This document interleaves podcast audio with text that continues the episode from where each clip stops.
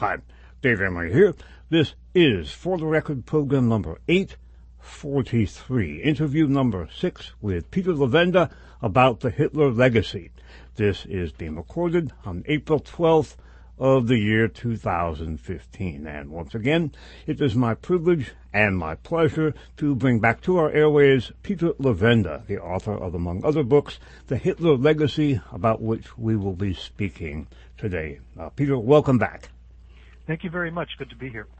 Um, before we get into the subject material, uh, as I have said in the past, uh, I the most frequent question that I get asked is, well, I believe what you say, but I feel helpless in the face of all of these horrible things. What can I do about it?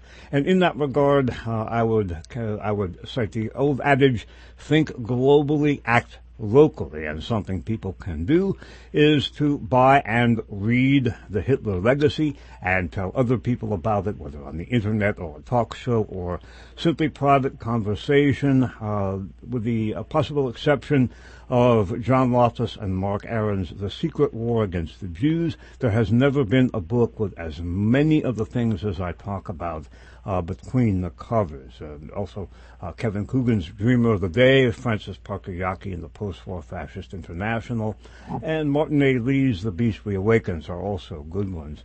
Uh, but that, that is something people can do, and I want to emphatically encourage listeners, if you value the work that I've done over the decades, go out, get this book, read it, and spread the word. And again, I have no uh, financial stake in promoting the Hitler legacy. It is simply uh, uh, a wonderful book and a very important book. Now, Peter, in our last interview, we were talking about uh, the Dalai Lama, something of a minor modern deity, and his links both with SS people like uh, war criminal Bruno Beger and uh, SS man and tutor and apparent U.S. intelligence operative at times, uh, Heinrich Harrer. We also spoke about uh, the Dalai Lama's uh, brand of Tibetan Buddhism as a form of weaponized religion, uh, and it was used by the CIA, among others, in uh, the Cold War against uh, communist China. Uh, it might seem a long reach for people to uh, equate the philosophy of the Dalai Lama with SS uh, operations or Cold War covert ops.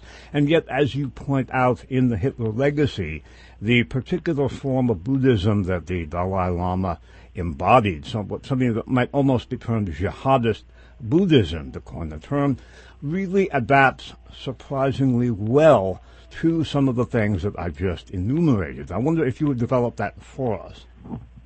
Uh, certainly. Um, of course, the, the Dalai Lama, uh, until recently, when he stepped down from his political post, was uh, simultaneously the political leader and the spiritual leader of the country. Um, Tibet was arranged uh, along feudal lines. Um, it was uh, a kingdom that was closed off to the rest of the world.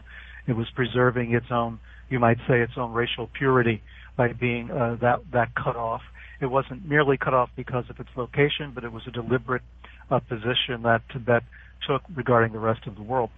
So there was some similarity in this idea of uh, a race that was separate, a religion that um, had, we might say, uh, apocalyptic overtones. The basic text that the, uh, the Dalai Lama represents, especially in the many initiations that he's conducted around the world, uh, since the 1950s, is that of the Kalachakra Tantra. And the Kalachakra Tantra is a very interesting text. Uh, it is more than uh, just a, a, uh, a, religious initiatory program. There is more to the Kalachakra Tantra than that, including a section on what would happen uh, at the end of the world. The uh, the Kalachakra Tantra speaks of the Kalki, speaks of a king that would come out of Shambhala. Uh, Shambhala or Shambhala is the um, hidden kingdom, the mysterious, uh, invisible kingdom, uh, sort of a garden of the immortals, if you talk about it in Chinese terms. It's uh, located somewhere and nowhere. Uh, only the pure of heart can see it or enter it. uh, according to the legends. But the Kalki at the end times, you might say, will come out of Shambhala with a, an, an, enormous army, and they will uh, put to the sword all the unbelievers. Um, the the idea that there would be a Buddhist king uh, that would be so vicious is something that probably many listeners would find appalling, since Buddhism is, uh, at least allegedly, it's a religion of nonviolence, it's a religion of peace, uh, it's definitely not a religion of war, uh, and yet the this idea of a worldwide conflagration, an apocalyptic battle at the end of at the end times, uh, seems very alien to Buddhism, and yet there it is in the heart of this particular tantra.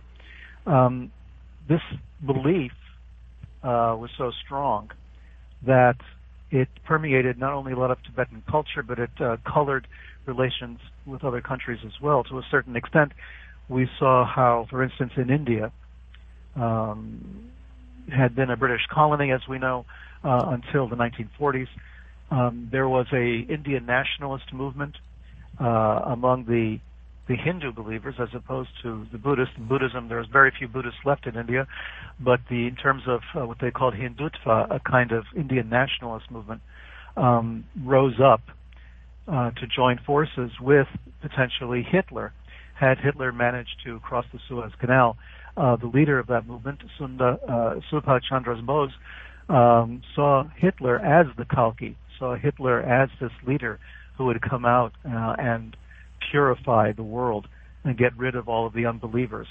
Um, there was this idea that there's a connection between uh, this idea of Shambhala, the mystical hidden kingdom of the Kalachakra Tantra, and the Thule, the uh, the mystical kingdom of the Nazis of the Aryan uh, mythology, this Teutonic paradise from which uh, the Aryan race had descended.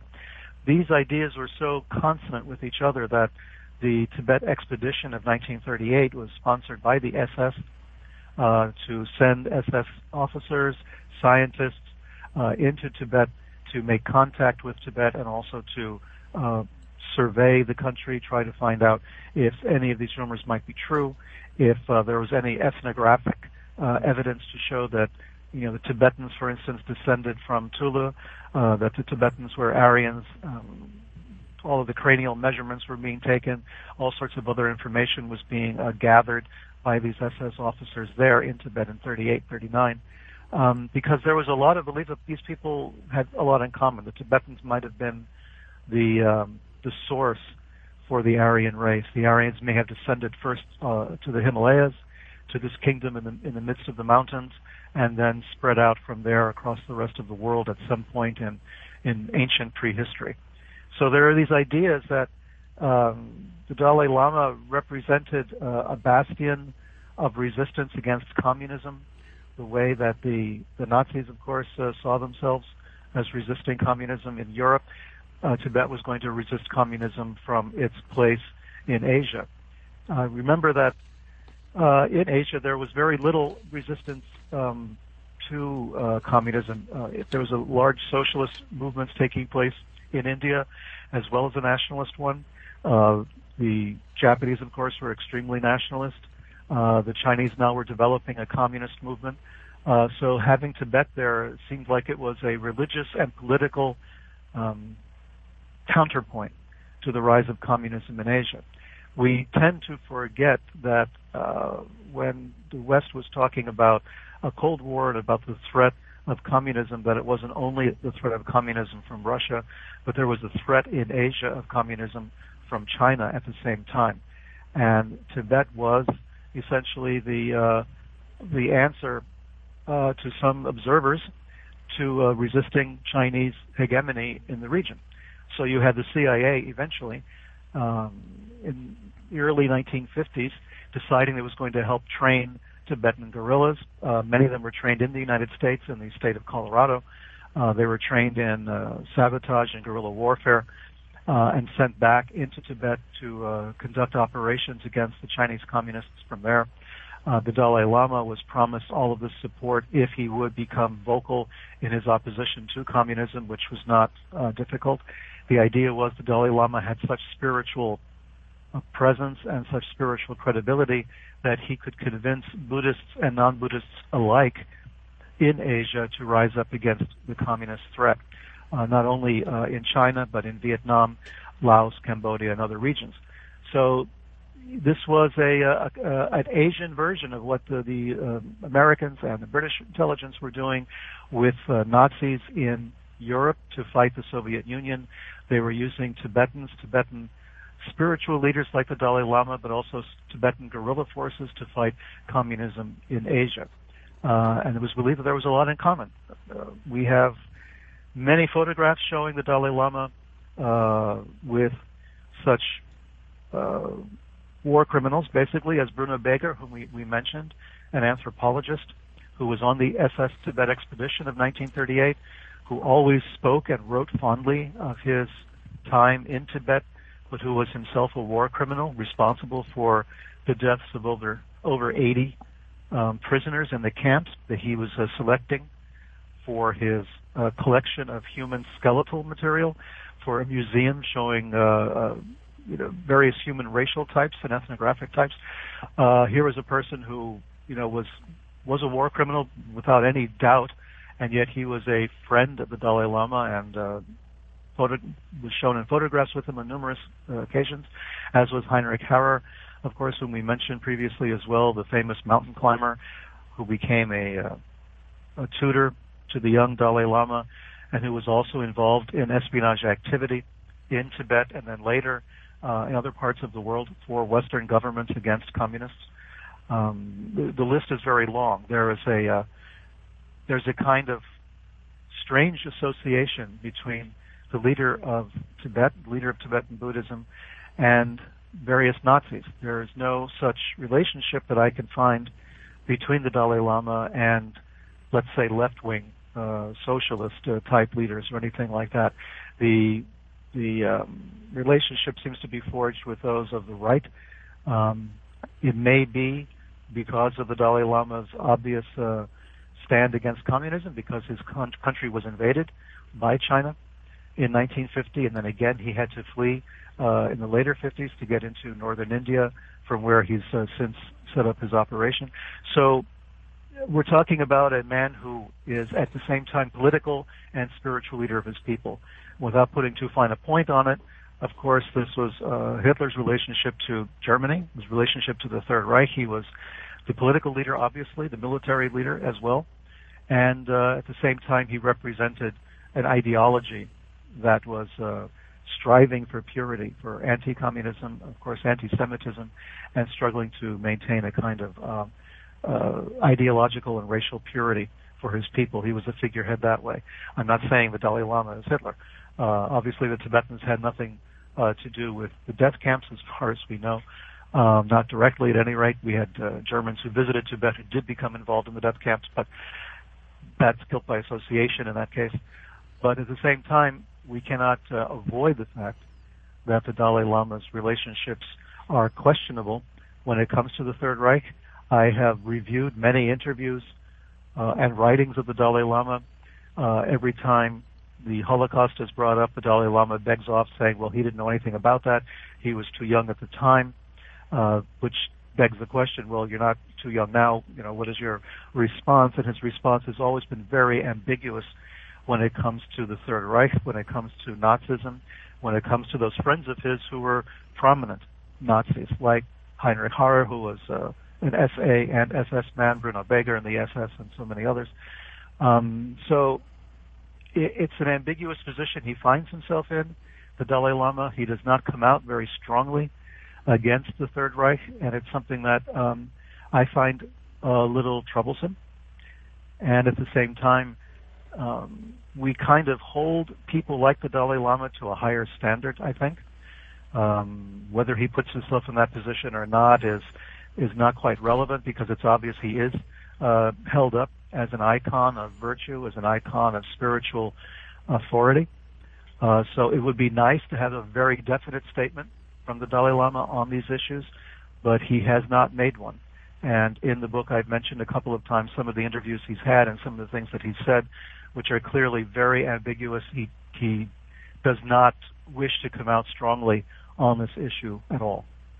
Um, if the notion of Tibetan Buddhism as resonant with fascism and war is startling to listeners. I think they will be at least as shocked uh, to learn that uh, another uh, Buddhist discipline, the Japanese Zen Buddhist discipline, had also, uh, in a sense, been weaponized, and two of the prominent names that were associated with that and who also were uh, deeply, have been deeply involved in the dissemination of Zen in the post World War II period uh, are D.T. Suzuki and uh, Karlfried uh, Graf von Dürckheim. And uh, the, they both saw resonance between Zen Buddhism and what is called Bushido or the way of the warrior. And by the way, we don't want to be misunderstood as characterizing Zen as fascist or people that have been influenced by Suzuki or Dürckheim as fascist, such as uh, Alan Watts. That is most emphatically not the case. However, uh, you point out the resonance between Zen and Bushido and how that uh, in turn was utilized by both uh, Suzuki and Dürckheim. I wonder if you would develop that for us. Yes, this is an aspect uh, that I was not uh, prepared for uh, when I came across it. Um, Zen seemed the furthest thing from uh, from this discussion, as you can imagine.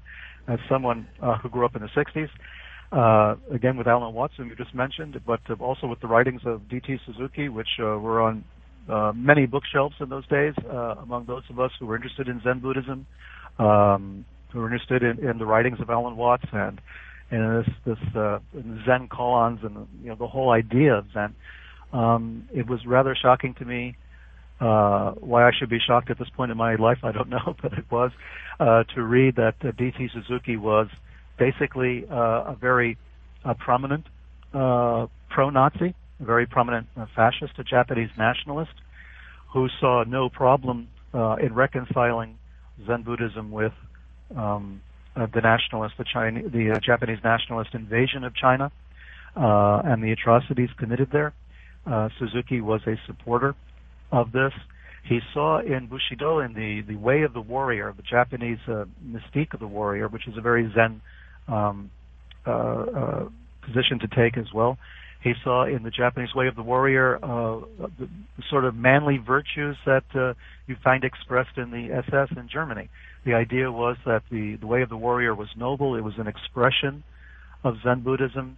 It was an expression of the Japanese spirit. And um, he saw I, I evidently no no irony in the fact that uh, his form of Buddhism originated in China, uh, where it was called Chan Buddhism. Uh, it became Zen when it was imported into Japan, and he found no irony in the fact that uh, Japanese soldiers would then be bringing um, uh, war into the Chinese mainland, which had been the birth of of this form of Buddhism. And it's it's incredible to me to read the writings of D.T. Suzuki during this period, the period of the late 1930s and the 1940s, in which he was uh, praising the role of Nazi Germany, praising uh, their racial purity, uh, their emphasis on racial purity, uh, their emphasis on the state of total war, of bringing an entire country to to the, the pitch of war. Um, he, it, it's it. Many listeners who were brought up, you know, on Zen Buddhism will find this impossible to believe, but but there you have it. His close friend in Tokyo during the, the entire uh, length of the war was uh, the man you mentioned, Karlfried Graf von Dürckheim. Uh, Karl Karlfried Dürckheim is another one of those famous authors on Zen Buddhism. He popularized Buddhism he was a friend of Alan Watts, and as you mentioned, we're not impugning the integrity of Alan Watts in any way. It's very doubtful Alan Watts had a clue about uh, the relations of Suzuki and Dürckheim and their relationship to Nazi Germany. But Dürckheim, while he was in Tokyo, was actually the head of the Gestapo in Japan. This is outrageous. I mean, um, there's no mention of this in the normal biographies of Dürckheim. The, blur- the blurbs on the backs of his books, uh, they've been published uh, in the West his expositions of, of Zen Buddhism, which were very popular in the 60s. Um, photographs of him being taken with uh, with prominent, you know, uh, Buddhists and prominent spiritual leaders. no one would realize that this man was the head of the Nazi secret police in Tokyo uh, for all of Japan, and that he was a close personal friend of D.T. Suzuki, with whom they exchanged much in uh, material in common. They had many uh, meetings together. They had many discussions on Zen Buddhism, and they were obviously um, two peas in a pod. You had um, this idea that somehow Zen and Nazism uh, was reconcilable. There was a relationship between the two. Uh, the glorification of the warrior, the glorification of uh, this kind of an extreme form of Buddhism, which involved uh, these sort of ascetic uh, values that uh, both countries uh, embraced, that there was actually a, a, place of common ground between Japan and Germany, which was more than just the fact that they were fighting the quote unquote imperialist powers or the colonial powers. Um, Hitler himself might not have found there was very much to to admire in Japan, um, except that the Japanese were seemed to be as fixated on race, on race purity and as warfare as he was. Uh, but there was more to it. There was a, a spiritual connection that Dürckheim and Suzuki found in each other and in each and in their respective countries' approach to world politics, to the situation in the world, that is un- unbelievable. There's a, a historian, um, a very important historian of this period. He's controversial to a certain extent, except uh, no one's been able to refute his data. Uh, and that's Brian Zen Victoria, who's written a number of articles uh, for the Asia Pacific Journal uh, and other places, and has written a book, or I think at this point two books on this idea that um, uh, there was uh, this this strange marriage between uh, Zen Buddhism in, in Japan and the Nazi uh, political ideology in, in Nazi Germany. I would say we talk about the weaponization of religion, and this is really what it comes down to. Uh, this is an integral part of what I've been writing about for, for many years, not just in Hitler Legacy, but in other books uh, over the last 20 years or so, has been the idea that religion can be weaponized. It can be turned into a weapon um, to be used for by one nation against another, by one political group against another group or against another nation. The idea of taking religious sentiments and turning them into um, military and political ideologies. And this is something that was done with to a certain extent with Tibetan Buddhism, uh, especially after the invasion uh, by the Chinese in 1950. It was done certainly with Islam, um, beginning at the very beginning uh, of World War One, with uh, Max von Oppenheim that we've spoken about. The idea that you um, use Muslims as a kind of proxy uh, army against your enemies by de- by helping them to declare a jihad or a holy war against the infidel. Uh, Max von Oppenheim and, and the Kaiser's Germany did that in World War One. Uh, Hitler, of course, uh, the Nazi Nazi Germany did that in World War II, and then the United States did it in during the Cold War against the Soviet Union. And here we have Zen Buddhism being weaponized as a tool of the state, as a tool of the Japanese state in the 1930s and 1940s. This is um, an incredible turn of events. It means that virtually every religion on the face of the earth has been weaponized at one point, uh, used as a, a, means of controlling the beliefs of otherwise innocent individuals who think that they have a religious mandate uh, to go out and kill an enemy, or they have a religious more than a mandate that they're they're encouraged to do this, not just given permission to do it, not just given uh, authorization, but that they're actually encouraged uh, to see their enemy in religious terms. And this weaponization has been going on for quite some time, and we see it uh, still today. We are demonizing one religion at the expense of uh, at the expense of others. We are trying to create um, religious blocks in order to fight other religious blocks, which are really uh, uh, proxy wars. These are pawns that are you know being manipulated by their respective governments in a very cynical way. We cynically manipulated religion when we came to to Islam the West did in general, Europe did, and then the United States did. Um, Japan cynically manipulated Buddhism. Buddhism, of all religions, being cynically manipulated, being weaponized uh, against, in this case, the Chinese first, and then against the rest of uh, Asia by by extension. When the Japanese army then went on the march after the uh, the attack on Pearl Harbor, and then we found the Japanese military everywhere in Asia. This was a weaponization of Zen Buddhism uh, weaponization of this idea of the way of the warrior, which then suddenly became the ultimate expression of Buddhism among the Japanese. This is there are no words to describe how uh, reprehensible this is and how cynical this kind of manipulation is. And I think if people were to stop and think about how they are being manipulated by governments uh, to do their bidding under the guise of religion, they would be horrified and uh, potentially they would have to put down their arms. They would take up their arms against the people who were manipulating them. In the case of, uh, of Islam, we can make that case that they had been cynically manipulated by the West. Of course, things have gotten out of hand now completely, and the West can no longer keep the genie in the bottle, it would seem.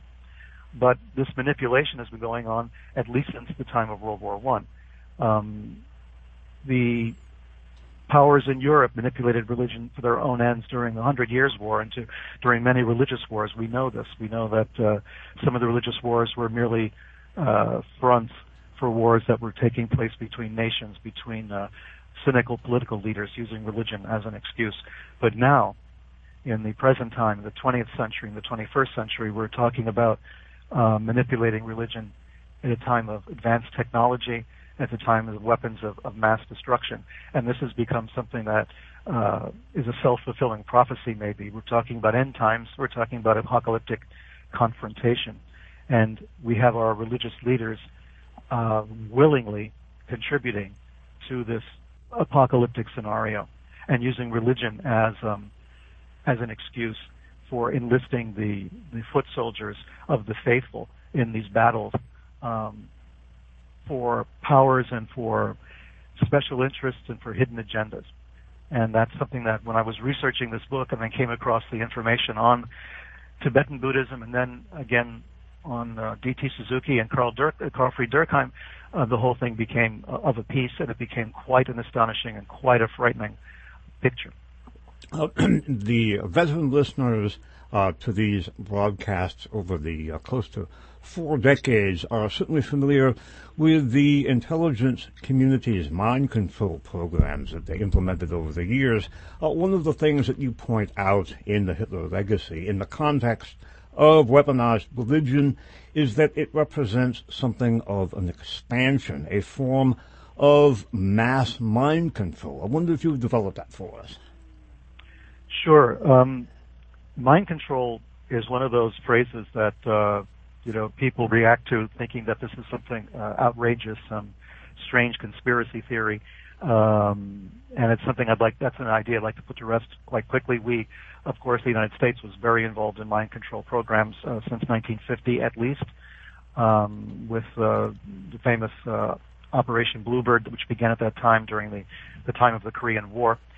The idea being that there's more to uh, warfare than strictly guns and bullets. That the the minds, the hearts and minds of the people have to be uh, controlled as well. You can win a war without firing a shot if um, if you're able to convert uh, the enemy to your point of view.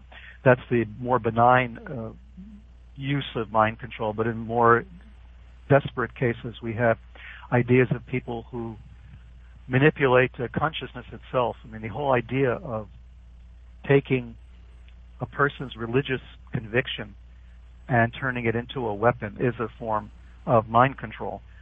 The weaponization of religion that I talk about is, is precisely that. We're able to get people to commit murder. We're able to get people to, com- to commit suicide on the basis of these religious ideas that we exacerbate. We take something which might have been a benign spiritual practice and turn it into something which has real world applications. We take uh, ideas, for instance, of Bushido. We take ideas of the way of the warrior, and we take the what should be a a spiritual identification with um, war against uh, uh, lesser impulses in one's personality, war against uh, gross materialism, let's say, war against uh, the seven deadly sins, that sort of thing. We turn that into war against people, war against a state, war against another way of thinking. We brainwash our uh, our citizens, our populations, to think that uh, what we're saying is is spiritually advanced, spiritually correct. We have the the specter of Japanese committing suicide during the war. We have the kamikaze pilots uh, who are basically just flying bombs into planes. And what is the difference between that and today's uh, image of the suicide bomber? Uh, the idea of it's okay to kill yourself in the name of religion. There's no religion that extols suicide, that even forgives acts of suicide. Killing oneself is not supposed to be the human prerogative. Uh, it's supposed to be something that, uh, in most religions, at any rate, something that is determined by God or by some higher spiritual power. And yet, somehow, in a lot of religions, it has become uh, validated to kill yourself in the name of that religion, as it was in uh, in Japan with the suicide bombers, uh, the kamikaze pilots, and with suicide bombers again uh, today. The, the phenomenon that we're witnessing. So people don't do this normally out of a normal reaction. People do this when they've been manipulated, when they've been told that this is the way that they should uh, behave, when they're told that their religion demands this of them.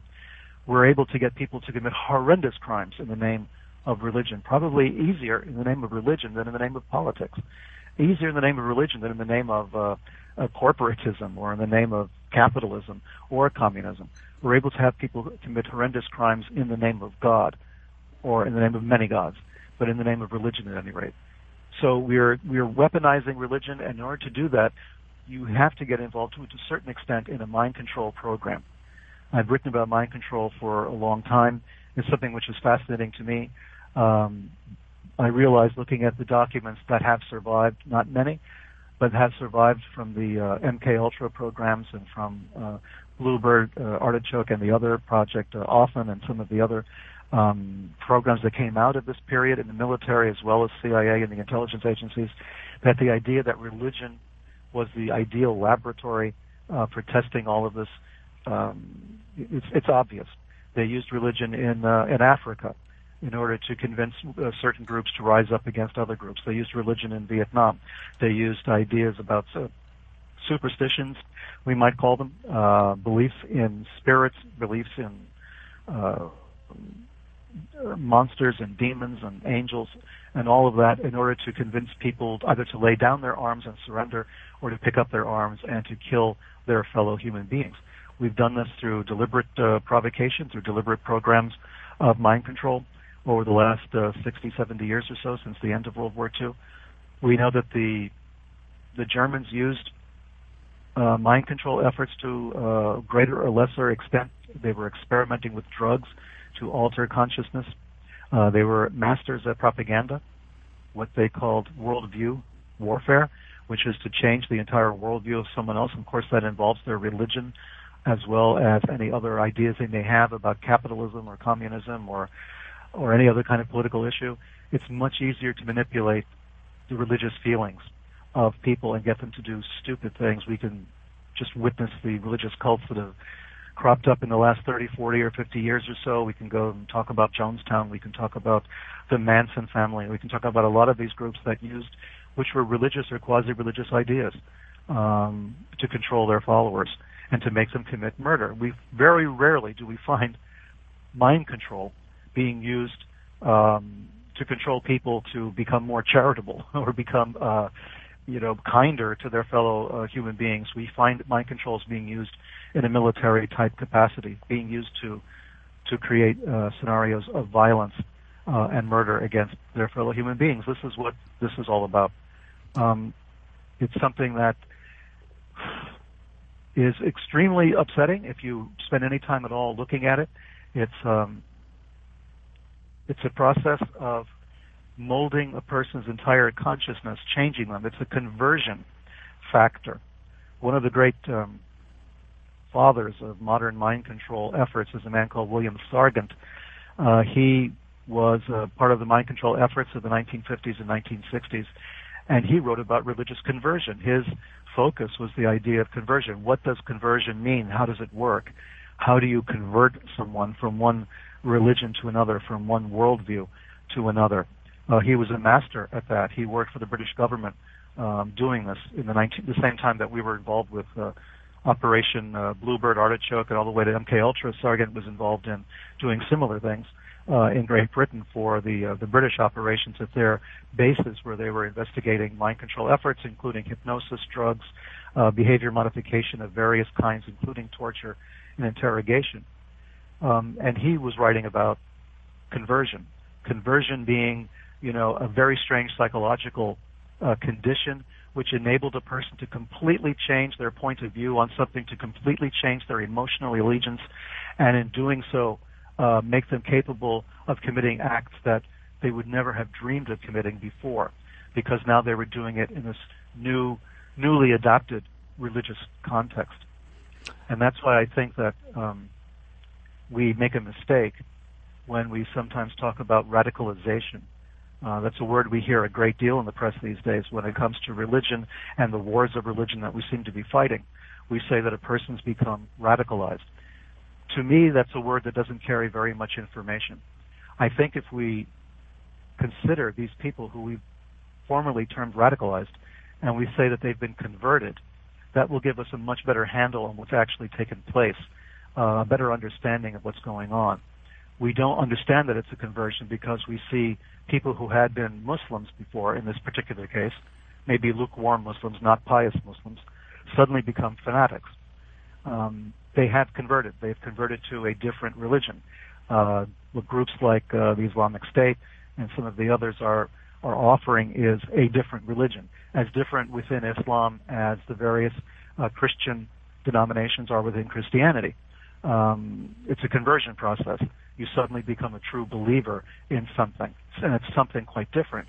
And it gives you the, the ability to suddenly find within yourself reservoirs of power and of the ability to commit horrendous crimes that did not exist there before. That conversion process is necessary to take a normal, functioning, average human being and turn them into a killer is conversion.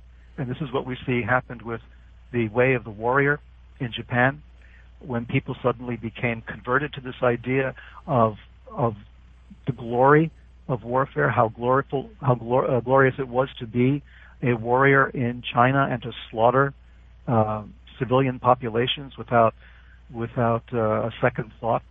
Uh, people who were following Hitler and Nazi Germany were converted. If you watch the um, videotapes, the, the movie reels, of people attending the Nuremberg rallies and, and some of the other vast meetings that were being conducted, uh, candlelit processions and all of that. You see what's taking place is people being converted to a new religion. The only way Hitler could have done what he did was if he had converted an entire country to his way of thought. These were people who were Christians for the most part. They were Catholics, they were Lutherans, there were various forms of evangelical Baptists, and suddenly they became converted to a new religion and because they were converted, they were able to go out and commit mass murder. This is what all of this means. This is what uh, weaponization of, of religion means, and this is what um, you know the, the, the mind control, brainwashing aspect of all of this. It comes down to conversion.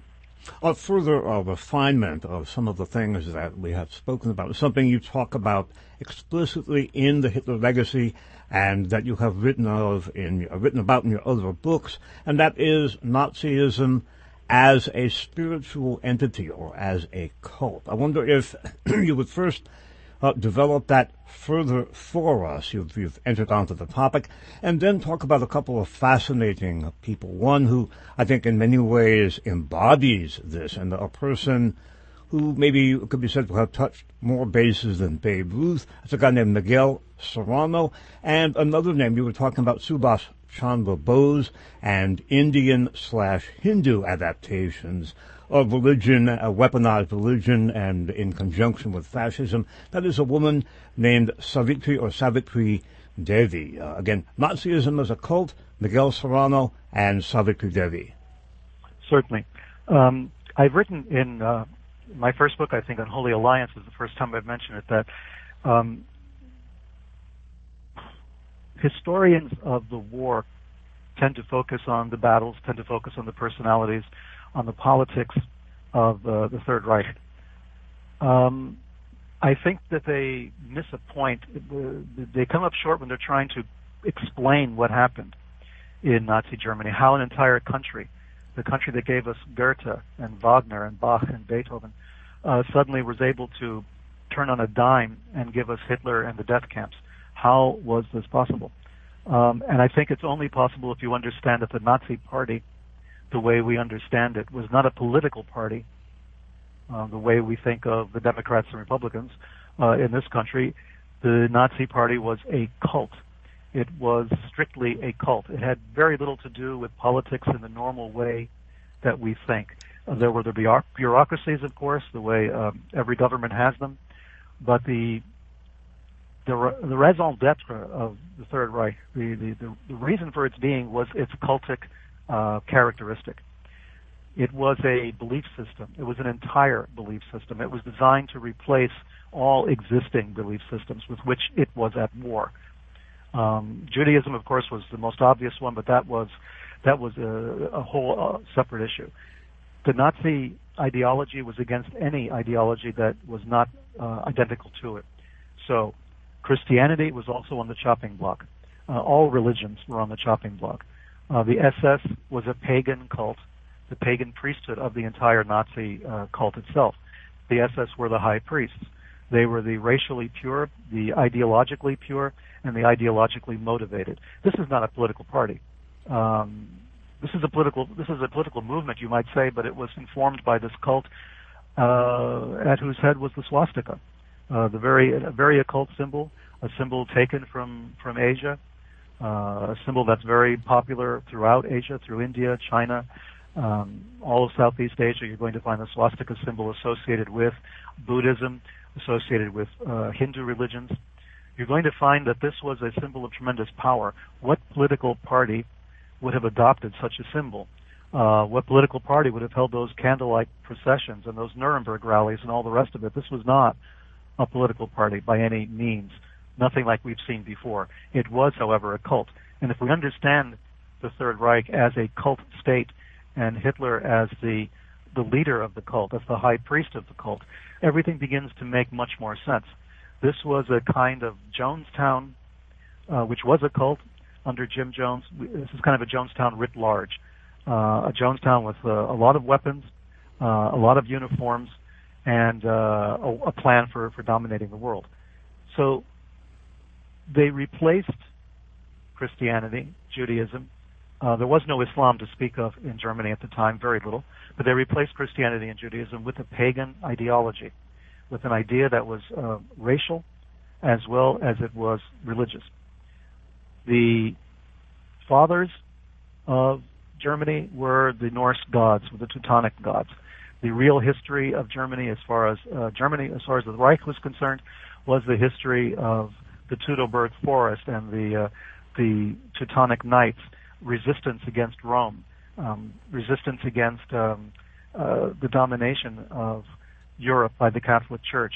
All of this was part of the idea of Germany. Germany as a racially pure uh, kingdom of warriors, just like Japan saw the way of the warrior and Bushido as their as their exemplar of national spirit. So the Nazis saw the Teutonic uh, its Teutonic origins as being the heart and soul of its people, and the idea was to go back to that, uh, to go back to what was believed to have been lost when Christianity came to Germany. So the whole idea was to replace everything, to replace uh, German culture in general um, with something that was ancient and pagan, and to strip away anything that was considered to be decadent. So modern art, of course, was decadent. Modern music was decadent. All of that was going to be removed. As much of culture was going to be changed as well under the Reich. This is not the actions of a normal political party. This is the actions of a cult, which wants to make sure there's cult purity among its people. So Hitler was making determinations as to what was acceptable culturally and what was not. Not just what was acceptable politically, but culture was part of it, religion was part of it. This was an all encompassing uh, movement. This was something that was going to change the entire German state, the entire German people. And of course, that's what happened. We had an entire country that went into a lockstep or a goose step behind this particular ideology. Uh, they enthusiastically adopted this. There's been a lot of revisionist history uh, that the German people in general were cowed into doing this, that they were forced into doing it, that most Germans didn't realize what was going on. Um, but as research recently, in the last uh, 10 years or so, 10 or 15 years, has shown, uh, Germany basically took this on itself wholeheartedly.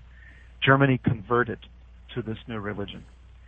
And among some of the converts to this way of thinking were people who didn't even live in Germany, people who were not German at all, were falling for this, were being converted to this this new religion. Uh, one of them that uh, you mentioned was Miguel Serrano. Miguel Serrano is a very interesting person. Uh, I became aware of Serrano the way I think many um, people in the United States did through a couple of books that were innocuous enough uh, that were published in the United States that were reviewed in places like the New York Times. Um, one was a, a, book called Jung and Hesse, A Record of Two Friendships, because Miguel Serrano did personally know uh, Carl Gustav Jung, the famous Swiss psychiatrist, as well as know Hermann Hesse, the very famous German novelist. Um, so he he wrote a book called Jung and Hesse: A Record of Two Friendships, and he wrote another uh, called El Ella, a book of magic love, uh, which came out after the uh, Jung and Hesse book, and that was uh, pretty well known again, reviewed in uh, the Times, uh, published by Harper and Row uh, in the United States, and uh, that's how I knew Miguel Serrano until 1979, when I went to Chile uh, to investigate Colonia Dignidad. Uh, the whole story I think we mentioned of how I was uh, detained there in Chile at the time, and realizing before that event took place while I was in Chile that there were whole sections of bookshelves in Santiago, Chile, the capital, uh, of, of books by Miguel Serrano. And I knew the name and I, I was curious. And I see books that are called, for instance, uh, one of them is El Cordón Dorado, Hitlerismo Esotérico, Esoteric Hitlerism. And I thought, what? And then a, a, something called the Book of the Resurrection, another book called The Resurrection of the Hero, and on and on. Suddenly I realized that Miguel Serrano was a an unapologetic Nazi. He was someone who um, was a devotee of Hitler, who saw Hitler as an avatar, Hitler as the incarnation of a god, just the way that, uh, as you mentioned, Subhas Chandra Bose saw Hitler the same way. Uh, Subhas Chandra Bose was the leader of an Indian nationalist movement. He wanted to get rid of the British in India, uh, and he looked towards Hitler as being uh, the savior. He looked towards Hitler as being the man who was going to bring um, liberty to the Indian people, throw out the British, because Hitler obviously was at war with Great Britain. Uh, but it wasn't only that. It was the fact that Hitler had adopted the swastika. It was the fact that Hitler was in favor of racial purity. And all these other things that appealed to the Indian nationalist movement at the time. So we see uh, a kind of pan German or a pan uh, Nazi movement starting to take shape. Miguel Serrano was a native of Chile, born and raised in Chile. He joined the Nazi Party in the 1930s. Uh, we have his records. Uh, he's on the lists of uh, Nazi Party members at that time. He was a devoted Nazi his entire life. He served as an ambassador of Chile uh, to countries like Austria, Yugoslavia, and India. Uh, in the latter capacity, he met the Dalai Lama and befriended the Dalai Lama. We have photographs of Miguel Serrano with the Dalai Lama multiple times. Uh, Serrano saw in the Dalai Lama and in Tibetan uh, Buddhism uh, part of the, the missing uh, key to the, the mysteries. The idea that uh, the Nazi movement itself had tentacles, you might say, stretching into Tibet, stretching into India, that the religions of Tibet and of India uh, were completely consistent with the Nazi ideology. His books on esoteric Hitlerism and some of the other books that he's written talk very glowingly about Asian religions, uh, talking about Hitler as the avatar of Kalki, of the, the god who would come out of Shambhala and cleanse the world, someone who would come out the end of the Kali Yuga, the, uh, the cycle we're living in now, and prepare the world, purify it of its dross, purify it of its evil. Miguel Serrano is one of these firm believers in this. Serrano served um, as ambassador of Chile to these various countries until the takeover uh, of the presidency by Salvador Allende in 1970. Allende, of course, was the, the socialist president who was elected in Chile. Uh, Allende didn't last more than three years before, of course, uh, there was a military coup, uh, and he died uh, on September 11th, 1973. Uh, at which time Serrano came back into his own again. The Nazi underground um, was very much part of Serrano's milieu. Serrano was very involved with Colonia Dignidad, the place in the Andes Mountains where I was uh, detained briefly. He wrote about the colony in glowing terms, saying it was the beginning of a new kind of Nazi Shambhala, which is extremely important because Shambhala, of course, is the mystical kingdom referenced in the Kalachakra Tantra of Tibet. Shambhala is also the place from which the Kalki would uh, proceed at the end of the world, at the end times, and cleanse the world. to Serrano, the, the colony, Colonia Dignidad, was that place. The Andes Mountains were the new Himalayas, and uh, all of his Nazi brothers and sisters uh, were part of this new movement in South America. He performed the funeral in Santiago for Walter Rauff. Uh, Walter Rauff lived out the rest of his days in Santiago in Chile. Rauff was the man who invented the gas chambers.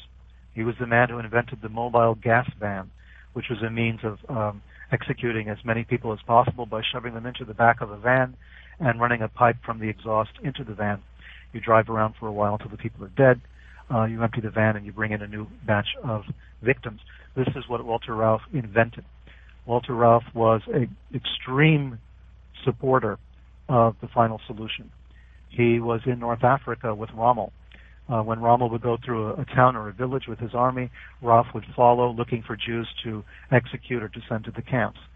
Uh, Rauff was a well, Rauff was a war criminal, and he managed to escape being prosecuted for his crimes, and he wound up living peacefully to the end of his days in Chile as a friend of Miguel Serrano. Uh, people like Erich Priebke, um, uh, another war criminal, Franz Stangl, another war criminal, Klaus Barbie, all of these people at one time or another wound up at the colony, this new Shambhala in the Andes Mountains. These were people who were friends of Miguel Serrano. And in the book, The Hitler Legacy, we discover that Miguel Serrano's uh, contact information is there in the Hans Ulrich Rudel address book uh, as part of the Odessa, as part of the underground. This is a man who has his photograph taken with the Dalai Lama. He died a few years ago, but uh, he was active in Tibetan independence uh, movements. He was a writer who wrote uh, extensively on Tibetan religion, on Asian religion, and how um, the Asian religion and the, the Nordic religions were uh, virtually mirror images of each other, and how the Hitler was at was the centerpiece of all of this. That Hitler was still, um, perhaps still alive somewhere on the planet, uh, perhaps in a spiritual form, and uh, controlling or inspiring his devotees. You mentioned Savitri Devi. Savitri Devi was a woman of um, European ancestry. Uh, her name was an adopted name. She spent a great deal of time in India, where she converted to the Hindu religion uh, to a certain extent and became a fanatic follower of Hitler.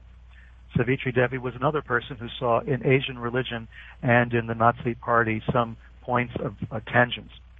She saw that uh, if uh, Hitler was able to have crossed the Suez Canal and go into Central Asia. She was uh, welcoming Hitler with open arms into India. She was a friend of Subhash Chandra Bose, uh, the Indian nationalist leader, and of other extreme nationalist leaders in India. She wrote extensively uh, about her ideology, which was a mixture of Nazi ideology and uh, Hindu religious concepts and theories. She was a uh, active member in the underground in the uh, in what I call Odessa in the, the Nazi underground after the war. She was very involved in uh, people with people like Hans Ulrich Rudel, with Miguel Serrano, and all of the others. She was part of the ideology of the what you might call the Fourth Reich, or the, the continuation of the Third Reich by other means. She was part of that ideological movement along with Miguel Serrano and along with people like Bruno Beger and Heinrich Harrer, who saw in this religious movement in Asia something that had uh, that smacked of Nazism, that smacked of this particular movement, um, and who were not being discouraged in this by the Dalai Lama. I have to emphasize. Um, Serrano, Beger, Harrer uh, were all uh, kept. They all maintained relationships with with the Dalai Lama until their their deaths. Um, there was no uh, holding them at arm's length uh, by the Dalai Lama. So there was something going on. There was some point of connection between this Nazi ideology, between Nazi personalities, um, unrepentant Nazis. I have to emphasize, people like Harrer did not repent of what they had done or who they were. They simply wanted to disguise it or deny it ever happened, but they didn't repent of it. Uh, Beger did not repent of what he had done. He had he saw nothing wrong in what he had done uh, as far as his war crimes were concerned. Miguel Serrano saw nothing uh, to be ashamed of. Serrano being very active in the underground to make sure that these people escaped, that they had a place to run to, they had a safe house at the at the colony, uh, in the Andes. These are people who believed, who were still true believers to the end of their days, who at the same time held up the Dalai Lama, held up Tibetan Buddhism, uh, held up in some cases Indian religion in general, Hinduism, what we call Hinduism, held that up as a as a fellow traveler to their own ideology, who saw the points of connection between what they believed and what these particular Asian forms of religion believed. So we're in very, very dangerous ground when we speak of people like Miguel Serrano, Savitri Devi, Heinrich Harrer, Bruno Beger. We're talking about also D.T. Suzuki and, and Karlfried uh, Graf von Dürckheim. We're talking about people who saw in this religion uh, the possibilities of world domination, the possibilities of the destruction of other races, of cleansing the world of evil, which could have meant anything from communism to Judaism and Christianity. So this is what we're talking about when we're talking about the weaponization of religion and we're talking about mind control. Um, the, these are people who were unabashed uh, controllers of people's minds who wanted to write books that were going to control people's attitudes toward, towards religion, towards politics. Uh, if I go to South America today, and I have been over the last 20 uh, odd years or so on and off, you will find a lot of admiration for Hitler in circles that should know better. Uh, you'll find admiration for the Nazi Party. You find a lot of apologies being made for Hitler. People saying, "Well, yes, but he was a genius," which is a which is a conversation I've had so many times. People telling me that Hitler was a genius, that he might have been crazed, he might have made some mistakes, but he was brilliant and he had the right idea. Um, you have nascent Nazi parties in all of these countries. You have them throughout South America. You have now uh, Nazi uh, sympathies uh, rising in countries in uh, Southeast Asia. You have uh, Nazism as as artistic kitsch. Uh, you have Nazi-themed restaurants in Asia now um, with swastikas and photographs of Hitler. So the horror that we feel in the West when we see a swastika, we hear of the death camps. In countries where this did not happen, in countries that were not touched by it, there's a different attitude. And there's an attitude of admiration, there's an attitude of emulation, um, and there's even this mystical core of people who are drawn to New Age ideas in South America and in Southeast Asia who are seeing in the Nazi phenomenon something really, for what one of a better word, something really cool, something really interesting, something that uh, you know Spielberg uh, did in uh, the Indiana Jones movies. They're seeing something like uh, real life Darth Vader, and yet they're identifying with Darth Vader uh, you know, as opposed to identifying with uh, the people who fought against him. So it's a very, very strange construct we're seeing. We're seeing people living uh, in dispossessed uh, countries, pe- people feeling dispossessed, people feeling disenfranchised, looking towards this ideology oh, as pe- something that is salvific, something that may save them, something that may give them power in the future. Peter, we are almost out of time. Where can people find out more about this and the Hitler legacy? You can certainly uh, go to my website, which is uh, peterlevenda.com. You'll find more information there. The book, of course, can be ordered through the usual places, Amazon and through Barnes & Noble. Um, if anybody has any difficulty, you can reach uh, me or the publishers at on my website, and we'll be happy to help. Uh, and again, that there is nothing more important that people could do than to buy the book and read it. I have no financial dog in this fight, so to speak. Uh, we will develop this further in our interviews to come. We, this concludes For the Record program number 843, interview number 6 with Peter Levenda about the Hitler legacy. This is being recorded on April 12th of the year 2015. For Peter Levenda, this is Dave Emory saying thanks for listening.